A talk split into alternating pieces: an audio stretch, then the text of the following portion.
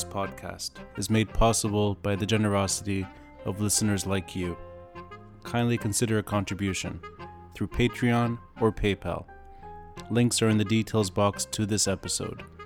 Patreon is a monthly subscription and you can cancel anytime, and PayPal is a one time donation. Any amount is appreciated. I'm Ronnie Chatah, and this is the Beirut Banyan.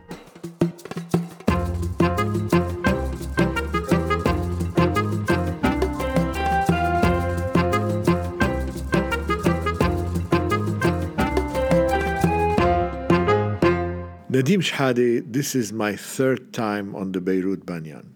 Uh, Nadim Houry, uh, Executive Director of the Arab Reform Initiative, and this will also be my third time on the podcast. Very honored. Diaspora refers to the community of Lebanese or people of Lebanese descent uh, who live abroad. Now, like most things related to Lebanon, um, numbers are not always very clear. Uh, you know, some people talk about six or eight million people of Lebanese descent. Um, the group that I find most interesting is the Lebanese, uh, the first generation Lebanese. Um, and those, you know, if you look at the literature, estimates vary between 700,000 to a 1000000 mm-hmm. So these are people who were themselves born, you know, uh, in Lebanon and themselves emigrated. Why is this group the one that I find most interesting, particularly in relation to the current crisis? Because they are the ones who are so far most actively involved um, and involved in what I would consider uh, in a pattern of, you know, frequent returns and visits, and uh, today regularly, almost daily uh, contacts uh, with people uh, back in Lebanon. And they also now tend to watch Lebanese TV on their uh, phones and so forth. So they, uh, in a way, the, the, the, physical distance that used to separate the, the diaspora from Lebanon has shrunk greatly. I watch Lebanese TV when I'm abroad much more than when I'm when I'm in Beirut. And when I'm in Beirut, I ignore it totally. And uh, and here I follow I follow it. But I think diaspora is more of a state of mind because it's not where you are physically; it's where you are mentally. You could be you could cut off completely with Lebanon after a very short time abroad. You you meet people and you think they've been here for the third generation, and you find that, that they've been here for two years. They, they, they cut themselves off. And you meet people who have been here for three generations, and they're very engaged, or they, they vary. Or uh, so so I, I, I think it's more of a, a, state of mind in in a sense whether you you you have your mind in both places or your identity because that's what diaspora means is, is, is both places or you cling to one and I, I don't consider myself diaspora. I consider myself as uh, a Ras Beiruti working abroad. No, I just happen to be in London or in Boston or in New York, but I'm still a Ras Beiruti. If you take the first generation uh, Lebanese uh, immigrants, you'll also, I think, have different dynamics, not only across individuals, but also as groups, depending on where they live. If you think about, for instance, the Lebanese diaspora living in the Gulf countries or in West Africa, their future was almost always intimately tied to Lebanon. I mean, there was no retirement planned in the Khalij or in West Africa. Uh, they always thought of Lebanon as the place where they're going to send their children, maybe for high school or university. Uh, this so what's happening in Lebanon today impacts them in a very direct way. Whereas, you know, if you're a Lebanese in Canada, maybe you had thoughts about retiring in Lebanon, but you always have a fallback plan. Um, and these are just layers that show the you know the the complexities of the diaspora uh, and their relationship. People always tend to think of diaspora as, as somehow this unitary body that's uh, you, you know tied to the homeland. In practice, most diaspora studies show that uh, diaspora communities are often divided as well. One particular impact on the Lebanese diaspora, uh, and particularly because of the civil war and sort of the confessional making and the sectarian making, is when you look at the most important diasporic uh, structures of Lebanon, uh, most of them are along sectarian, regional, or um, uh, you know, basically confessional backgrounds, and the sec- and the, the politics of the diaspora and the institutions of the diaspora have actually followed very closely the divisions in Lebanon. I mean, if I can tell you a short anecdote, which I always think is very funny, the, the first mosque, uh, the first Shia mosque to open in Australia, you know, a country with a big Lebanese diaspora, was in 1983 in Sydney. And when it was opened, when it opened up, it was controlled by a cleric affiliated with Harakat Amal, yeah, with yeah. the Amal movement. In the mid 1980s, the uh, Hezbollah-backed organization called Al Zahra uh, wrested control of that mosque. And this was in relation to events happening in Lebanon at the time when there was actually a lot of intra-Shia fighting. I give this anecdote because you know it's a far away, it's minimal, but it, shows that the divisions. It's not just the divisions between Christians and Muslims, Sunnis, Sunnis and Shias, Maronites and Sunnis, but also the diaspora, uh, you know, structures that were in place have often reflected the divisions. And I think, in a way, while everyone talks about the important role of the diaspora in Lebanon, I think it is very true. I mean, just in terms of the amount of remittances, uh, in terms of projects they have per- perpetuated the uh, sectarian power structure in Lebanon. So uh, it's an important player. Just want to take the last decade. I mean, you know, we can talk about history, and um, you know, Nadim Shehadi here, I'm sure will will, will uh, you know has a big. Uh, you know, memory of these things. But uh, even if I look at post Lebanon civil war, if I look at the parliamentary elections in 2009, the municipal elections 2010, the engineering syndicate elections in 2011, in each of these instances, what did the diaspora do? Lebanese political parties paid for members of the diaspora to fly in to vote for them. Uh, and they did it. The biggest fundraising successful fundraising efforts for political movements in Lebanon in the diaspora are the traditional political parties. Of course, you have examples of non sectarian efforts, but when you look at the numbers, they pale compared to the sectarian, confessional, and political machine. So, for every dollar that the non sectarian diaspora raises for giving to non sectarian causes in Lebanon, you know, you will have tens of dollars being funneled through uh, you know, Sunni religious institutions, uh, Shia institutions affiliated with Amal Hezbollah, Christian associations. It's just the nature, you know, of the way the diaspora has functioned until now. And village based associations. But there's another thing. When we talk about political parties, there, a lot of the political parties in Lebanon were set up by people from the diaspora. And there's a very good reason for that because if you're in Lebanon, you're, if you're in a way trapped in a in a clientelist uh, feudal uh, sort of framework where where you, there's very there's you have there's very little potential to create a party. Whereas if you come out of the system and you become less dependent on on someone for a job and for living and for business uh, you can see the system from outside and you come out with new ideas. So Amal was set up in a way by expats. Nabih Berri was born in Sierra Leone, used to be in Detroit. Um, the SSNP was set up by by Antoun Saadeh, who was in who was in Latin America. He was in Argentina, born in Argentina. Pierre Gemayel was a pharmacist in Egypt. Raymond Eddé was in Paris, or so, so you'll you'll find that a lot of our a lot of politicians or political ideas, new political ideas, other than the clan and the the the, the sort of very narrow sectarian definitions, was done were, were created by people who stepped out of the system and could see it and could come up with alternatives. So that's why there is diaspora politics is sometimes much more intense than internal politics. No, I, I would definitely agree with Nadim on that point. But what's interesting is a lot of these examples are old. I mean, this is, I think, what, what I find fascinating. And again, that's why I think we may be at a turning point. In a way, during the Civil War and post Civil War, the sort of existing parties in Lebanon managed to get a hold and to almost freeze diaspora evolution. So, what's interesting to me is during the Civil War, War, there were very few voices, prominent voices, prominent ideas that came out of the diaspora that challenged the entire power dynamics. It remained quite marginal. I mean, there might be examples, but they remained quite marginal.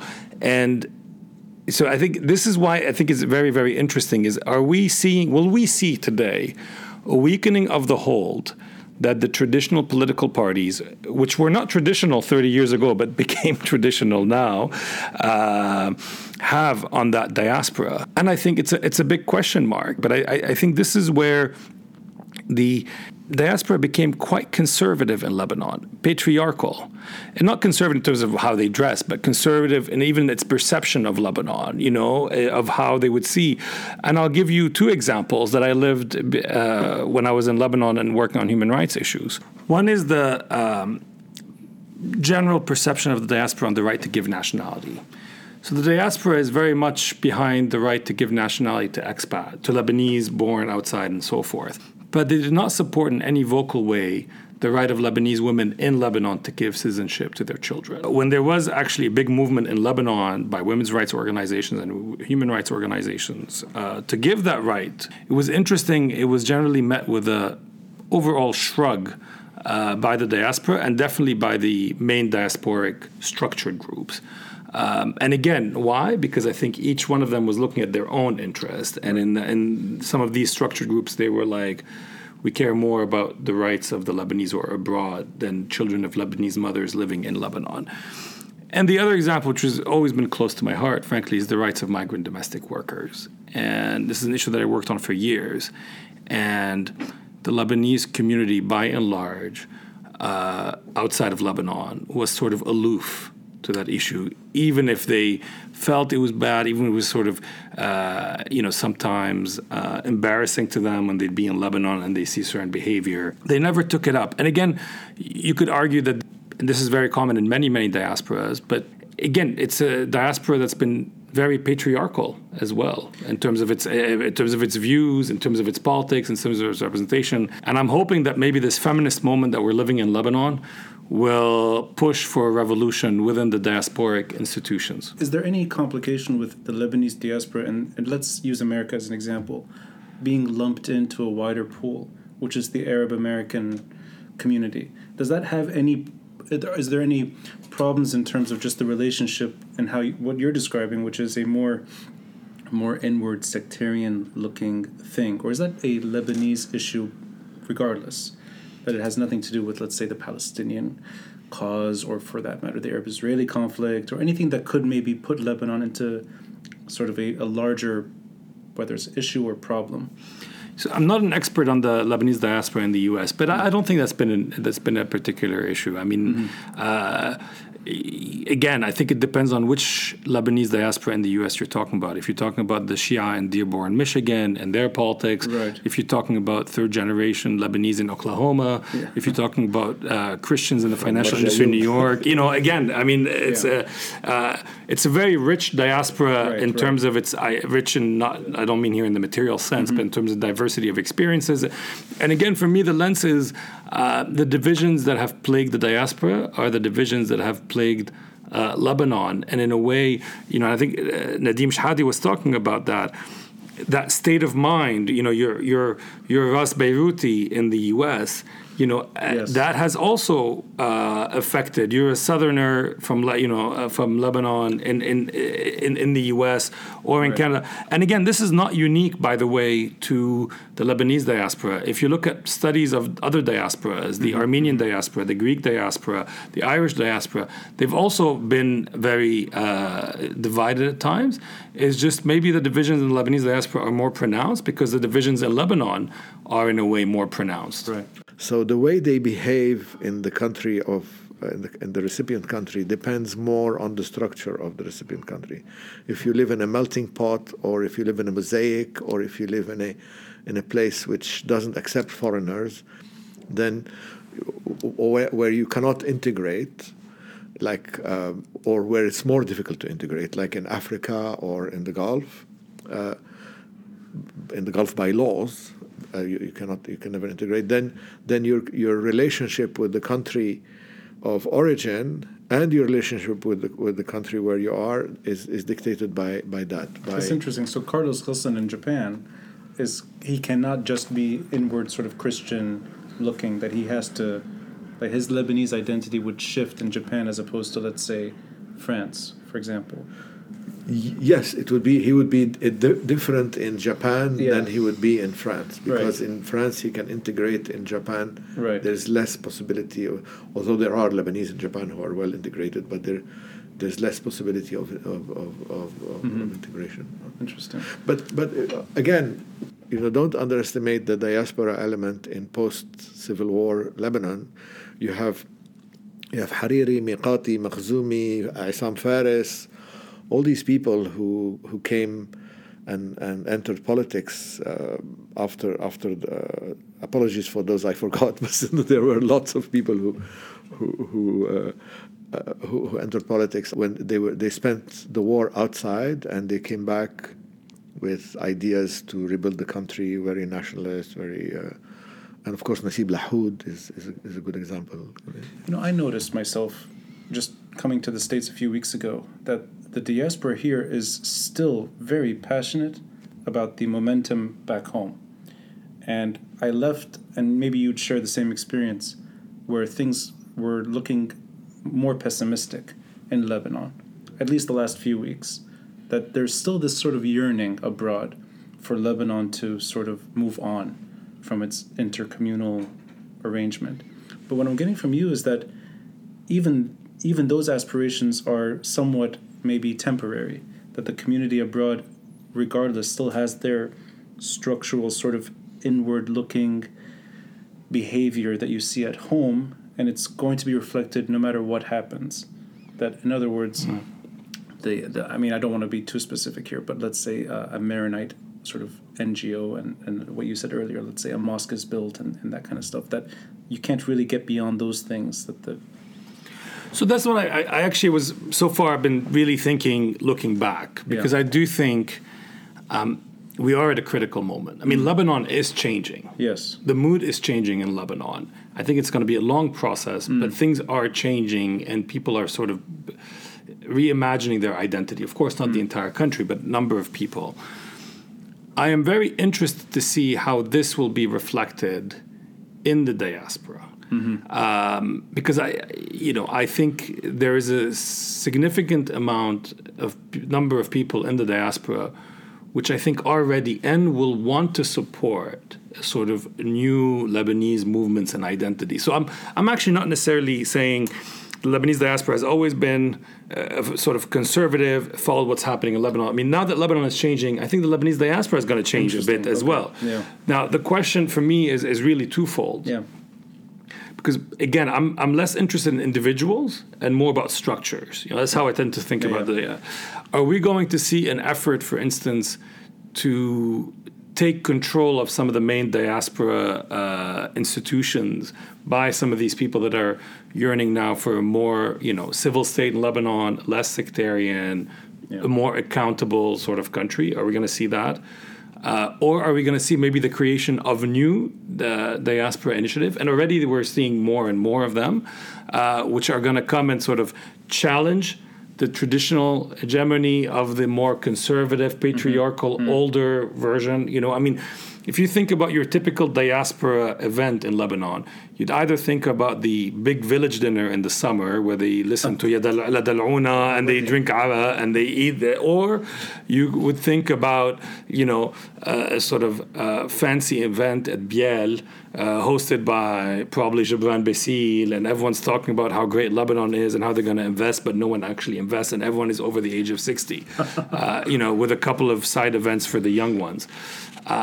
I mean, this I'm is guessing this. you- you've been to both Well, Yeah, you know, I've been to both. yeah, but, you know I- I was in- yeah, yeah, I can this that. is this is the air conditioning broke down in the Gibran Bassil you know what? this this this is this is the diaspora institutionally as it was before October seventeenth. You know, is it going to change? That is the big question. Are people going to say we don't want to listen to the same broken speeches about you know love Lebanon, uh, bring your dollars to Lebanon that you won't be able to withdraw now? Uh, I, I think this is really interesting, and I think you know, if I think yes, we will see some initiatives, but I also don't want to minimize the existing tentacles of the Lebanese uh, sectarian, political, regional Hmm. uh, network that already has well established tentacles. But what in, I'm, what I'm getting from you at the end is that, I mean, you tell me if I'm wrong, that if Lebanon changes, the diaspora will change. If Lebanon stays the same, the diaspora will stay the same.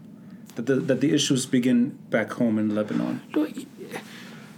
I would say it's a dialectic, but I want to Okay. let No, Nadim he, he said something much more interesting because it's generational, Yeah. and this is what you know. Your conversation with Nimr Abu Nassar was. about- I was going to bring him up because he is the about- big example of But because the new diaspora. generation, Yeah. you, you- you see, I think Lebanon changed. Uh, I mean, changed in 2005 Hmm. because the country got divided not on sectarian lines but on political lines. Hmm. On you were you were either pro-Syrian or anti-Syrian. You were. You know, you demonstrated either in Tahrir, in Martyr Square, or in or in Riad Solh. Hmm. That, that was the, the, the, the division, and it was a division within each community. So it's less. It became the real division in Lebanon was within each family, within each community, within each village, and it, it's not uh, a sectarian division as much a sectarian division as people read in textbooks uh, because the, the real sectarian division only existed in textbooks you know when you get uh, foreign observers talking about zaims and cl- clientelism and all that you know th- they've read books from the 60s and they're, they're, they're I don't mean anyone in particular No, I think, I think you do. we, we don't recognize this But even then, though, even then, I mean, and I, I hope I'm getting this right, that because the Lebanese scene did not change that much after March 2005, that the diaspora was maybe unable to move beyond the issues that you're discussing, which is that sort of, at the end of the day, it did take somewhat of a sectarian tone. what do you mean it didn't change that much Um, well, okay, let's go. I mean, going back in time a bit, Yeah. the aspirations in 2005 in Lebanon, not Yeah. in the diaspora, were not necessarily met. No but it did change Well, I mean, in terms of the diaspora, But I, I'll give you Yeah. a personal example. I mean, Yeah. I was part of the Lebanese diaspora which decided to come back to Lebanon after 2005. We actually met on, on his trip back on the plane. 2006. So I, may, Oh, you know, I moved okay. back in 2006 to Lebanon, yeah, and I have to say I agree with Ronnie. It was a disappointment, and I left again a decade later because uh, I felt Lebanon had not changed, and the hope and promise of 2005 of trying to build a, new country that would. Um, not not just overcome the the usual you know the sort of uh, sectarian cliche of things, but actually uh, you know overcome the sort of clientelistic network. The uh, for me, anyways, that promise was not was not held. Um, and I think there are a lot of people, and I would count myself in, in that group that have high, high hopes that maybe this time it will be different. And again, I actually see it as a gradual process, and each mm-hmm. experience, y- you know, we are all collectively and as individuals learning and building on that. Yeah. So there are lessons from 2005 that echo today. There are networks that started in 2005 of activists, of ideas that you know that echo today. Uh, um, there are fears and so forth. I think this we had to go through all these steps to where we are, Right. uh, where we are today. Nadim Shehadi, you mentioned Nimr Abu Nassar, which I'm, I, I like Yeah. that you because that is one example of many where you have somebody in the diaspora really trying hard to have a parallel conversation altogether, and he set up his own his own initiative. It, it's not an example of many. Nimr Abu Nassar is Nimr Abu Nassar, well, but he's also of a generation that yeah. can use social media, that can use the yes. internet, where. Yeah where you are divorced from your uh, you know your it's it's you on the phone mm-hmm. or on the screen it's not you sitting in your in your village or in your in in the in the diaspora within your your your tribe Kamela and they are you know, some of the, if you go to some of the diaspora community, they are more Lebanese than the Lebanese, and they, they, they cook things that we stopped cooking in Lebanon, and they speak with a with an accent that's more authentic than than than, than in Lebanon. Yani they, the, the, the, the, regional accents and the regional cooking are, are more maintained uh, outside. But once uh, the young people are with the screen, they are not acting as part of that, that group, and they're part of a global network which behaves in a much more random manner and different. They relate differently to each other. So I think that's a very, very important phenomenon, and it's mm. it's very different from anything we've seen. But is there something in the the ability to let's say offer an alternative? And he's, I mean, in a sense, he's going his own way. A, yeah. a democratization and in terms of voting, you don't have to go through the Lebanese system. You go through Nimer's website. Is that the future of the diaspora? When it comes to the Lebanese story, that there's no hope for things to improve back home. So this is an alternative. A virtual way? Lebanon. You have your. I mean, a uh, in other words, anyone abroad or even within Lebanon who's interested yeah. can participate in that kind of model. Whether it succeeds or not is a different story. But is that the is, like that, a, the, is that the difference that maybe this time around you have a, an audience abroad that is in a way they're not they're not stuck with the Lebanese model. They can flirt with different ideas. I think it's it's uh, you. It's very generational. The new generation are mm. are are very different from my generation mm. Mm. because of the effect of 2005.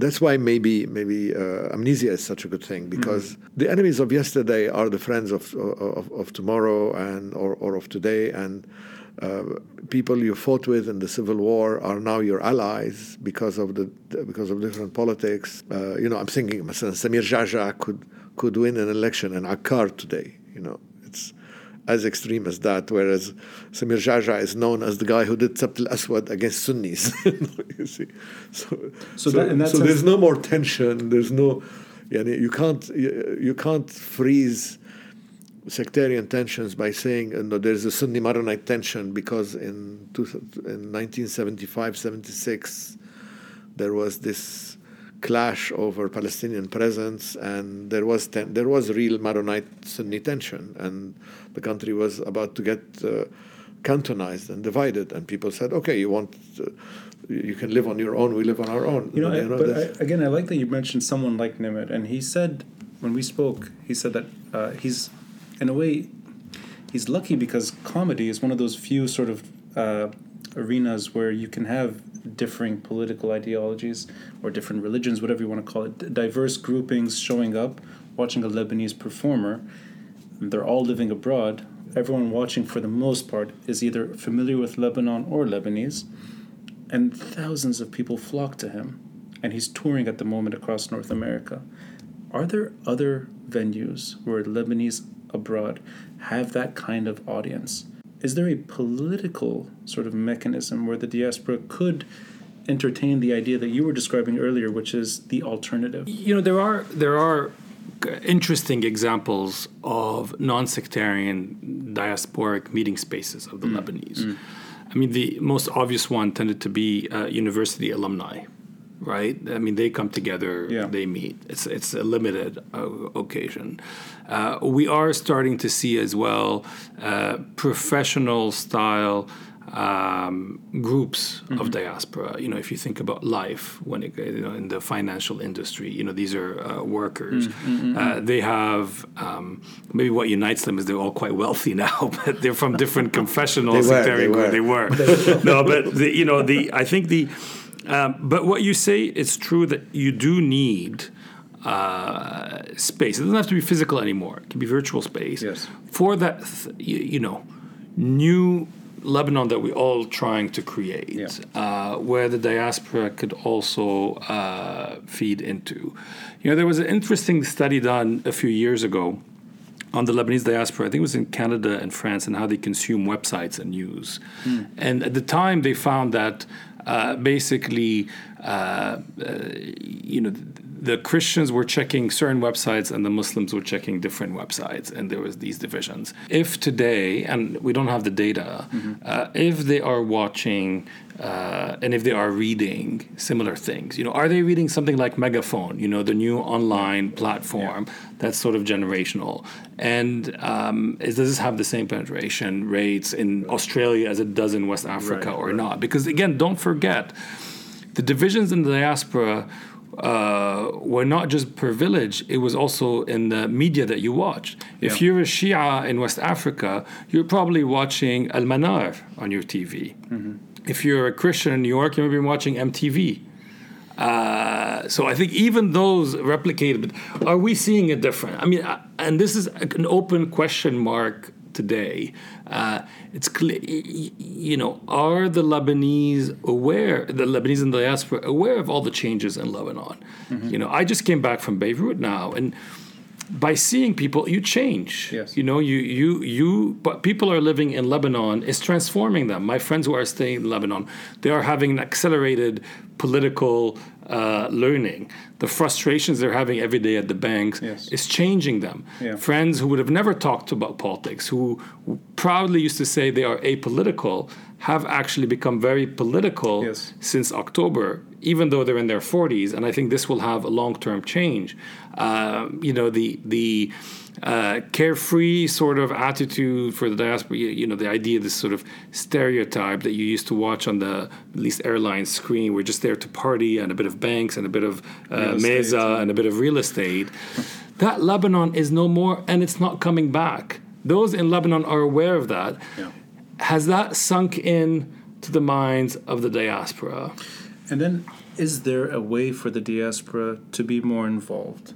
G- given that we've seen attempts the last few months, I've met organizers in New York who were very adamant that they were going to succeed in turning Lebanon into something else. Very passionate, very enthusiastic, and I mean, you know, you can see that there's limits to that kind of hope. And no matter what they do, there's they get stuck at the end with the same issue, which is Lebanon doesn't seem to change. It sort of sticks to its old ways and it continues to decline. But in, in Lebanon words, is changing. I think It's- I think you're being a bit too pessimistic. It doesn't mean it's, it's, it's not a linear but- process, but, I think Lebanon does is. Hold on, hold on. Does Yeah. diaspora have any tools to make sure Lebanon mm-hmm. changes for the better? I think you're you're you're you're you're you're getting stuck in in in, in a bubble that I want to burst. Burst away. Yeah, Burst away. Because you're both assuming that the the old ways in Lebanon are bad, and there's a new way that's coming where, where the Lebanese are homogeneous and No one said homogeneous, but the, the old ways are bad, and I know I know you're a defender of This the, is of the the Levantine, uh, but, but you- I want to hear you out. I want to hear you out. we can mute his mic from here. No, I'm No, joking. there are. You can mute them. I know you can edit me out.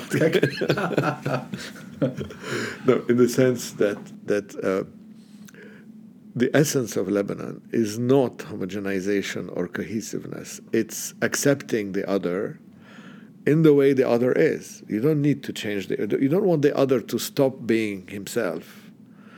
Uh, and wh- when the other becomes becomes too much himself, or there's there's a clash, you you become you both become sectarian. You, you, but, when when when things are uh, uh, in equilibrium and, and fine and there's prosperity, you, you, you, you live together and you recognize who the other is. You know, there's no need to to pretend that religion doesn't matter and language doesn't matter and uh, background or, or any any or ethnicity or, or whatever. They they matter, but they're not a big deal. you know, Because we accept each other. It's it's very different from the melting pot secularist uh, Lebanon that that sometimes people as, aspire to, which I don't. I, uh, this, can I just say something? Because I. I, I mean, I, have, I disagree with Nadim. I mean, and also, again, my aspiration is not a Lebanon that is somehow a melting pot, and I don't think this is what people are proposing. Uh, I just think the the old way of doing things, the Lebanon that you're describing, Nadim, uh, hasn't existed for the last forty years, because this Lebanon in equilibrium, if this was truly the case, we would have had a census since 1932. A country that is afraid of counting its own citizens is not a country that is at its equi- equilibrium. A country that is ruled by hereditary rule, uh, or where 1% of the population has 50% of the wealth, is not a country that is at peace uh, with itself. It's a country that is an eternal project for instability and war and conflict and displacement. And I don't think, at least, you know, I'll just speak for myself, what, what I hope will change in Lebanon is not that we all become the same or somehow we will have a état laïcard, uh, you know, état laïque, uh, the, the French way. Not at all. I mean, this is not even possible in Lebanon, and it's not even something that one should aspire to. Uh, but basically, a, a, decent state that treats uh, citizens as citizens that don't have to go through a confessional intermediary. This is the problem with the old model. No one is, if you want to remain a Maronite in terms of your identity, of course, remain that way. But my relationship with the state should not be premised on a confessional group controlling this, and that confessional group being under the control or, of one or two individuals, which happened to be in the majority warlords that, if you ask me, yes. should have been prosecuted a long time ago. Yes, but you see, what I'm referring to is adver- are adverts that you know very well, where you had people people claiming proudly I am Kuwaiti, I am uh, French, I am uh, American, I'm this, and then Lebanese claiming shyly and uh, uh, a bit ashamed of themselves, I am Maronite, I am Sunni, I am Druze, you know, as though it's shameful to have to have an identity. Uh, that's these were these were the adverts you were seeing by the so-called civil society movement that wants to change. And these are the the unrealistic and undesirable ones. And as far as I'm I'm concerned, I I, I have uh, friends from all different. Uh, uh, sects or ethnicities or whatever, and I recognize who they are, and they and we we have no. There's no, you want to reach a, a, situation where you you know who the other is and you respect who the other is, and you allow them to be themselves and there's no problem in that. I agree, but this is not. I, I fully agree with you.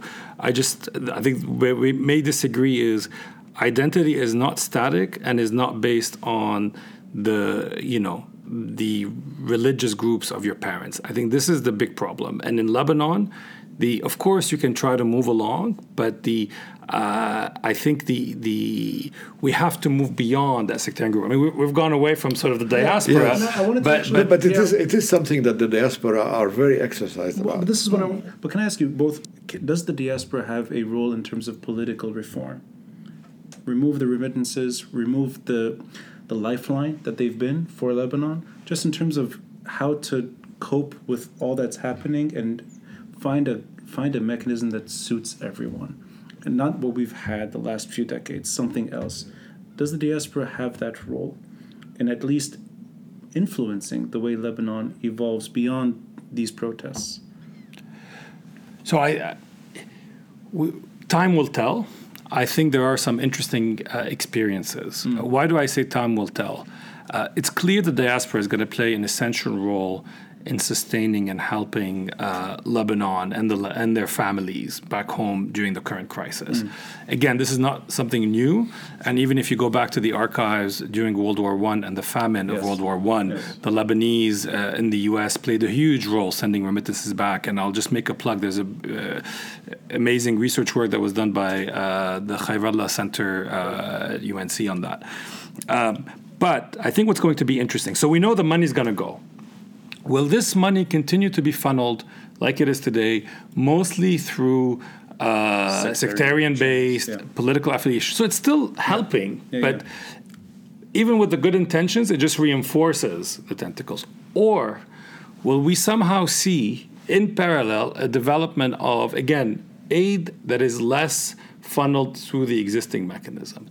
For me, this is what we need to watch. Hmm. Uh, will we start seeing, you know, I'm going to help university students in Lebanon finish their education, and I'm not going to care whether they are from my region, whether they're from my confession, or whether they're going to my uh, alma mater. Mm-hmm.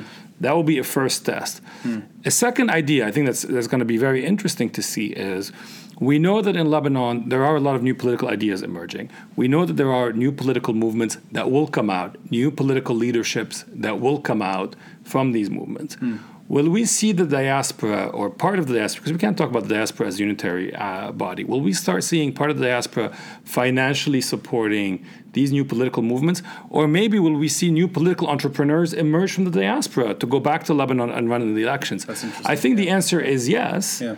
But time will tell. But I think the, yeah. the answer is yes. I'm sure as we're speaking right now, there are some ambitious Lebanese, I hope some Lebanese women at this stage, sitting in Dubai, sitting in New York, sitting in Paris. I'm going to go and be the next prime minister of Lebanon, and these are my ideas. And I'm going to have a new proposition. I'm going to test my proposition in the market of ideas inside Lebanon. I surely hope so. How do, do we differ? How does the Lebanese diaspora differ from the Arab from the other Arab diasporas, yani Syrian, Iraqi, Algerian, Moroccan, Tunisian, who have huge diasporas too in, in Europe and that you are involved with? Look, it's hard because even these diasporas are incredibly dynamic. Um, you know, and again, it's um, Arab diasporas. To the difference of the Lebanese diaspora, uh, the other Arab diasporas have traditionally either been opposition diasporas. If you think about the you know Iraqi diaspora pre two thousand and three, uh, sort of political refugees of one you know the sort of on the losing end of a bargain. So their politicization was in some ways frozen in time. Um, and that, that's a big difference. I think in Lebanon it was sort of always a, much more divergent. But even saying that, I'm, I'm generalizing a bit. Um, and to the uh, politics back home for these other Arab diasporas were always a lot more closed than what they were for the Lebanese uh, than they are for the Lebanese diaspora, where there is space for political entrepreneurship. Mm. Uh, so, for instance, you don't see that many examples historically of the other Arab diasporas funding elections uh, or funding political parties, because frankly, there were no elections in the home country. But on other aspects, they're very similar. I mean, if you look at the Tunisian diaspora, uh, the professional networks that exist there between Tunisians, particularly in France and in Tunisia, are very similar to some of the networks that exist between the Lebanese professionals and, and, the, and the Lebanese. But I say that while at the same time, we have to recognize that the uh, diaspora field of studies is evolving greatly because in all the re- you know in the entire Arab region, we're seeing new diasporas emerging uh, that are playing a different role. I mean, if you think about the Libyan diaspora, it's no longer your grandfather's Lib- Libyan diaspora. Uh, if you look at the diaspora in Europe, I used to, you know, the big uh, intellectual life of the Arab diaspora was in London. Today, the new young diaspora's intellectual epicenter is actually in Berlin. Berlin, exactly. Um, it's it's yeah. it's also changing. So it's very hard to you know because we're not comparing apples yeah. uh, to apples. So it's probably not a very satisfying answer. Uh, but to just say the one thing is clear across the board, and this is very clear. For instance, what's happening in Algeria and Sudan right now is that the uh, physical boundaries that used to separate the home countries from the diaspora uh, have basically disappeared across the region. And when you talk, I think Nadim, you use this expression of people being, you know, in their sort of where they are in their mind. And today you can find Algerians in France, Syrians in Germany, Egyptians in Germany. Their mind is back home, and they are in contact daily on WhatsApp with their home countries. And in that way, they have become very, very similar to what we see with the Lebanese diaspora. Yeah. Yeah. It's definitely an engaged population. They're very excited, and I think everyone is still hoping that this time things will emerge for the better. And I really look forward to hearing your thoughts. They should stop hoping and they should be helping make these changes happen. I want to give a final word for the older diaspora, the, the beyond that go beyond. The, I've been in places like Colombia where you have huge family gatherings who start crying when they speak about Lebanon and they don't even speak Arabic. And the the connect we shouldn't assume that the connection is not is not is not there. It's very emotional for them and very strong. Nadim Houry Nadim Shehadi thank you again and i look forward to hearing from you down the road. Appreciate thank it. you. thank you.